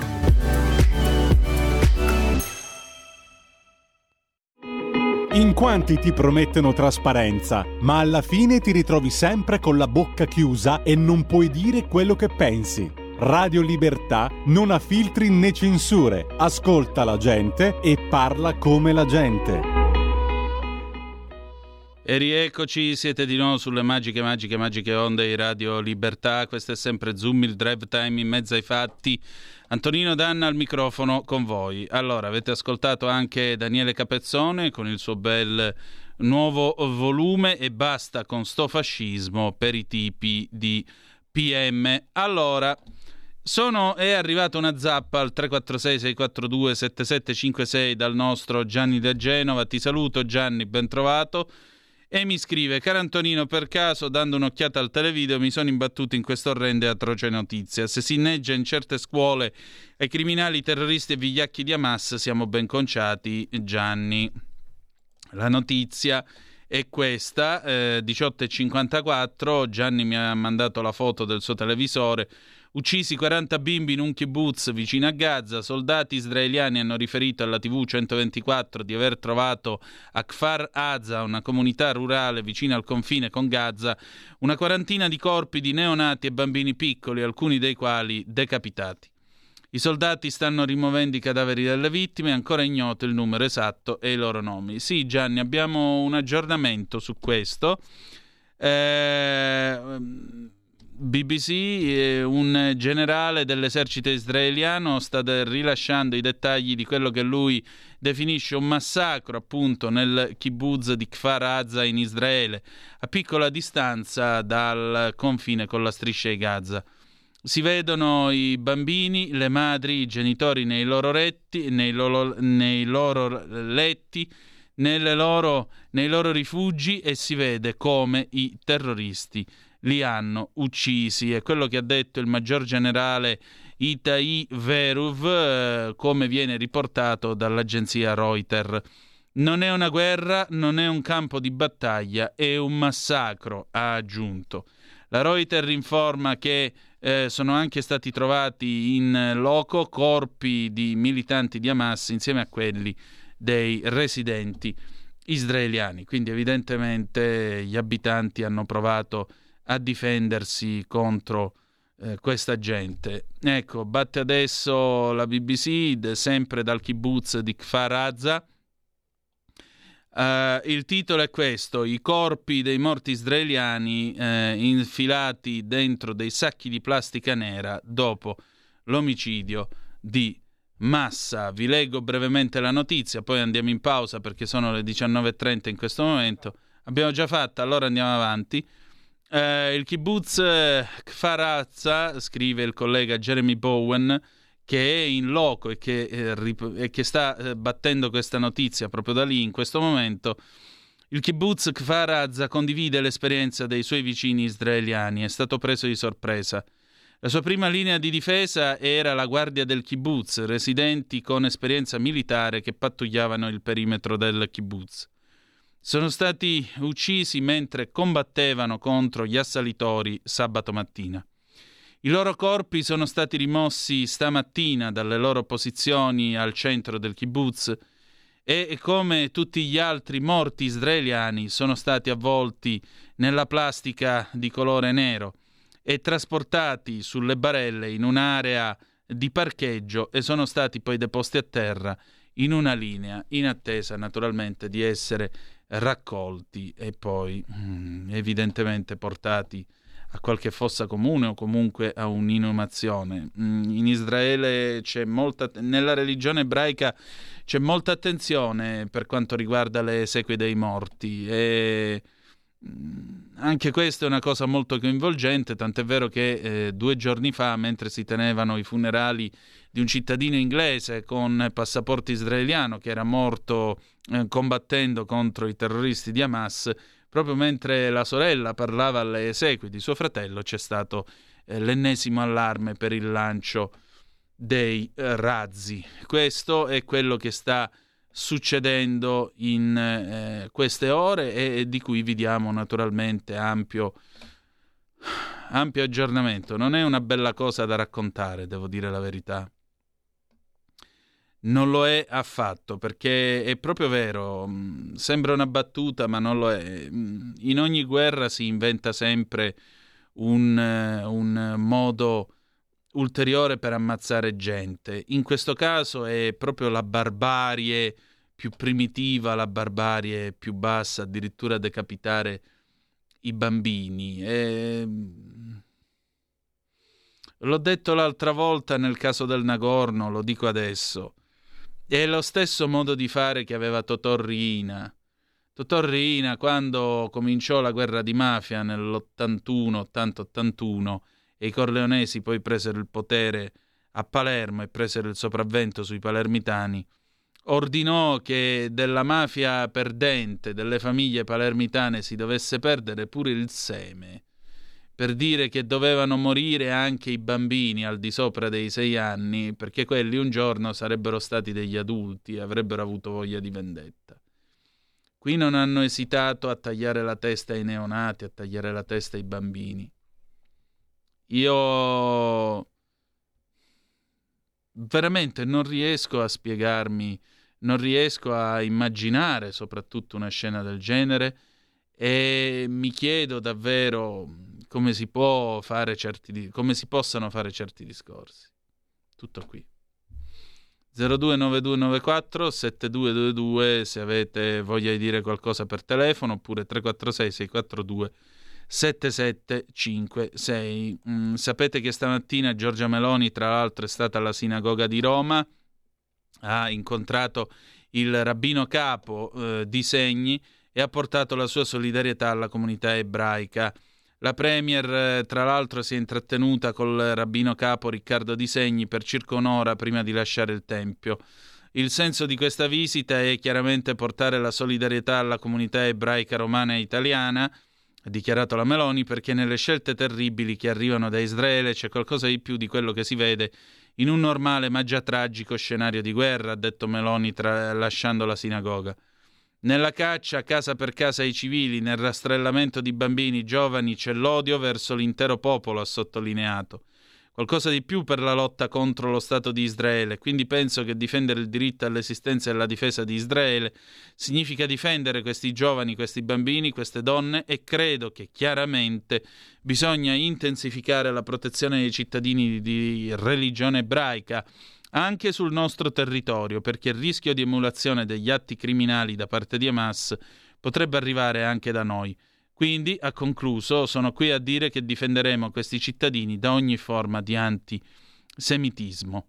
All'indomani dell'attacco di Hamas, scrive ancora la DN Kronos, contro Israele, la Presidente del Consiglio aveva espresso la vicinanza dell'Italia allo Stato ebraico in una telefonica con il premier israeliano Benjamin Netanyahu, in cui aveva ribadito la piena solidarietà del governo italiano per gli attacchi subiti, assicurando che Roma lavorerà con i partner internazionali per coordinare il sostegno.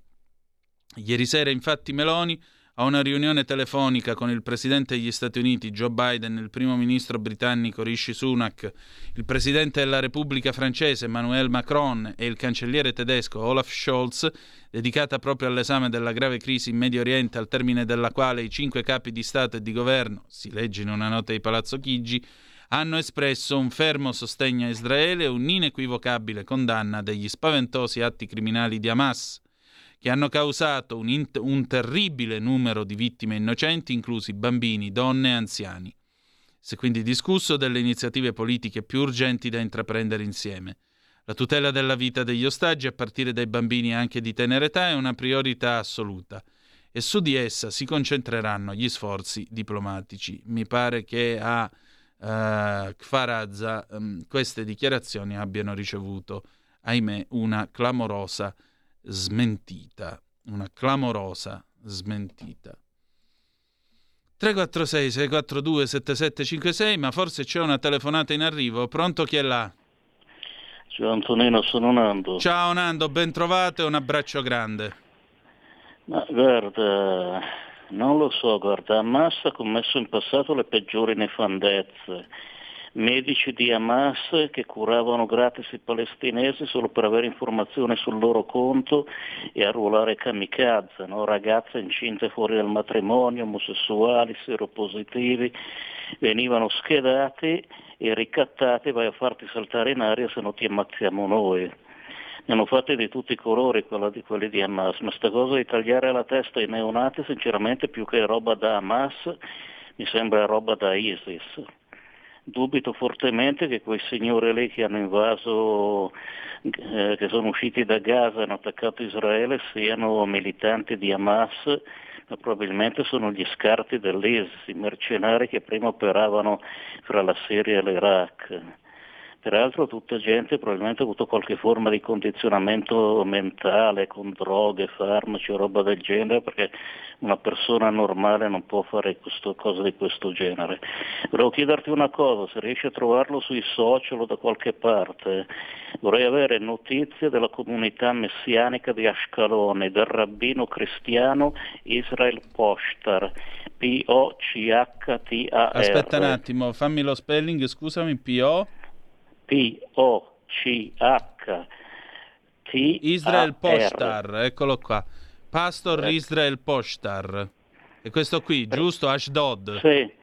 Lei in quella zona lì esiste la più grande comunità di ebrei messianici di Israele. Sì. Non so se fanno parte della Jewish Jewish Watch, della Call Israel Ministries o della Messianic Vision. Ci sono diversi gruppi di ebrei cristiani, questo è il più grande, e visto che sono proprio lì ad Ashkelon volevo sapere se avevi notizie. Allora, io ti posso dire questo, loro il pastore Israel Pochtar, che è un tipo che ha il pizzo brizzolato, i capelli alla Clooney, più o meno c'ha i capelli tagliati come lui, per capirci. Ecco, allora è lui. Questa è la sua pagina ufficiale su Facebook, blog pubblico Facebook di Israel Pochtar, senior pastor e fondatore della congregazione di Beit Hallel. Me lo confermi? Sì, è lui. Allora, l'ultimo post che lui ha fatto risale al 7 ottobre alle ore 14.03, richiesta urgente di preghiera, Israele è sotto un enorme attacco missilistico e di infiltrazione terroristica nel territorio israeliano. Abbiamo bisogno delle vostre preghiere, non c'è altro. Eremo di provvedere anche a quelle. Comunque, se ti interessa, esiste anche un canale televisivo satellitare cristiano in lingua ebraica, araba e farsi, si chiama Middle East Television, ma non so se qui a Milano si prende. Prova un po' a vedere, magari avete qualche notizia prima degli altri. Ciao. Vediamo, grazie Nando, grazie, un abbraccio. Vedete, poi la radio la facciamo assieme, perché il nostro Nando giustamente conosce il mondo ebraico, non vorrei sbagliarmi, credo sia ebreo, Nando correggimi se sbaglio, e naturalmente lui giustamente dà il suo contributo di informazione, e questa è una cosa che io apprezzo molto. Allora, andiamo a vedere se ci sono altri aggiornamenti. Direi di no, quindi possiamo dare un po' di... quanti minuti abbiamo ancora? 2 minuti, diamo ancora qualche notizia invece dall'Italia, oltre alla visita della Meloni.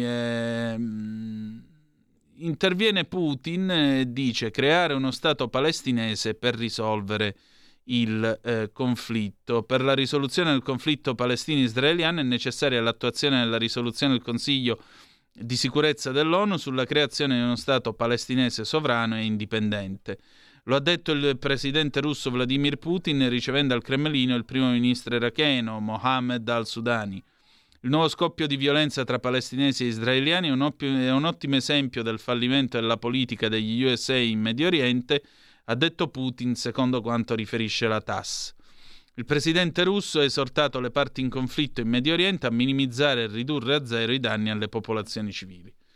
Che in linea di massima siamo tutti d'accordo che la soluzione dei due popoli e dei due stati sia utile, ma come ci ha spiegato il buon Ben Dahou ieri, come ce l'ha spiegato anche Gaiani ieri, quando si era arrivati a questa soluzione, com'è e come non è sempre arrivata un'intifada, un attentato, un sommovimento terroristico dell'Iran, o comunque targato Iran, come in questo caso, a sfasciare questa possibilità di accordo.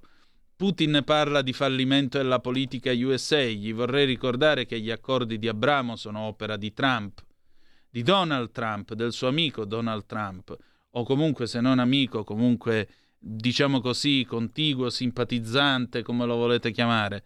E quelli miravano appunto a creare un ambiente sempre più favorevole a Israele e che in prospettiva avrebbe potuto portare alla pace. Aggiungerei un'altra cosa, il tentativo di allacciamento di relazioni diplomatiche con l'Arabia Saudita, che naturalmente questo, quello che è, diciamo così, è accaduto, è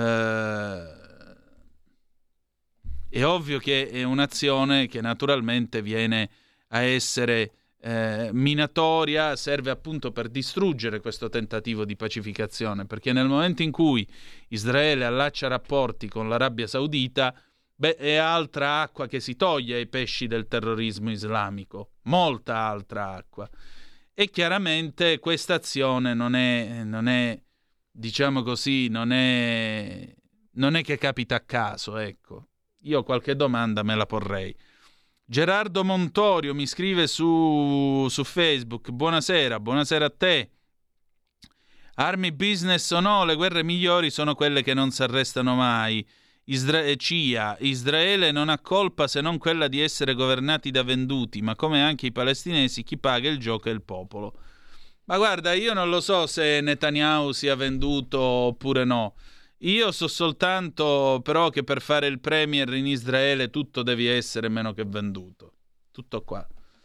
Anche perché io il posto di primo ministro dell'unica democrazia del Medio Oriente, sai, se me lo offrissero ci penserei almeno 3 giorni e 3 notti prima di dirgli di sì, perché non è una cosa assolutamente facile. Poi dire le guerre che durano, e questo non lo devi dire alla CIA, non lo devi dire all'America, questo vallo a dire agli amici di Teheran che finanziano sotto banco gli amichetti di Gaza, e diciamolo anche all'Unione Europea che, come ha scritto Daniele Capezzone appunto su Libero domenica se non sbaglio, l'Unione Europea che ha sempre pagato, mandato soldi alla Palestina, e per la Palestina anziché utilizzarli per costruire scuole, ospedali e robe varie, ha sempre usato i soldi che ha ricevuto, o meglio Hamas ha sempre usato i soldi che ha ricevuto per costruire, per comprare armi e per preparare attentati e per combattere Israele. Tutto qui. Fate il vostro gioco, siamo tutti d'accordo, però io, per quanto possa fare schifo questo Occidente, per quanto possa essere disgustoso, quello che volete voi, ma è l'unico Occidente che abbiamo, e condivido quello che ha detto ieri Vittorio Ben Dahou. Io preferirei tirare le cuoia qui e non lì. Bene, per questa sera noi abbiamo finito. Adesso c'è un'informativa di Tajani sul Medio Oriente con l'intervento di Paolo Formentini per il Qui Parlamento. La canzone con cui ci salutiamo è dei Free Men, La Valle del Sole, 1968. Noi ci ritroviamo qui domani sera 18.05 trattabili sulle magiche onde di Radio Libertà. Adesso passa parola con Maurizio Colombini alle 20.30. Come sempre implacabile il ritorno di Aria Fritta. Grazie per essere stati con noi e ricordate che the best is yet to come. Il meglio deve ancora venire. Vi ha parlato Antonino Danna. Buonasera. Qui Parlamento. Chiesto di intervenire l'onorevole Formentini, ne ha facoltà. Signor Presidente, onorevoli colleghi, permettetemi di iniziare questo mio breve intervento con l'espressione di una presa di posizione. La Lega è con Israele senza se e senza ma. Israele, l'unica democrazia occidentale di tutto il Medio Oriente. Contro tutti i predicatori d'odio, contro quei terroristi che tengano in ostaggio la propria popolazione. Contro coloro che parlano di fame e miseria e poi si approvvigionano in modo miracoloso di migliaia di missili e razzi da usare contro i civili. Invece di costruire scuole ed ospedali, costruiscono tunnel. E proprio per questo, come Lega, chiediamo al signor Ministro, oltre a quanto già scritto nella risoluzione di maggioranza, di sospendere l'erogazione dei fondi alle organizzazioni palestinesi finché non sarà stata fatta totale chiarezza sulla destinazione di quei fondi. In questa battaglia dobbiamo avere ben chiaro da che parte stiamo e da che parte si trovi l'Italia. L'Italia con Israele, contro i suoi nemici, contro coloro che rifiutano il dialogo e continuano a negare il diritto degli ebrei a vivere sicuri nel proprio Stato. Dicano che Israele sia frammentato e diviso, che il suo governo sia contestato. Bene, ma questa è precisamente la prova che Israele è una vibrante democrazia. Tutti possono contestare l'esecutivo, possono dissentire, Possiamo dire la stessa cosa degli abitanti della striscia di Gaza? Ne dubitiamo fortemente. Hamas ha attaccato un rave come quelli che piacciono a tanti progressisti e che invece urtano la sensibilità dei sostenitori dell'Islam politico fondamentalista. Piaccia o non piaccia, solo in Israele esiste la libertà di pensare, esprimersi, criticare e anche ballare o ascoltare musica. Dobbiamo prenderne atto. Siamo e saremo con Israele nella battaglia forse più difficile della sua storia, dai tempi della guerra di indipendenza. Speriamo altresì che Gerusalemme, che noi della Lega vorremmo veder riconosciuta come capitale dello Stato di Israele, ritrovi una tranquillità e sia ristabilita una dissuasione credibile, che doni stabilità e serenità non solo ai suoi abitanti, ma a tutto il Medio Oriente.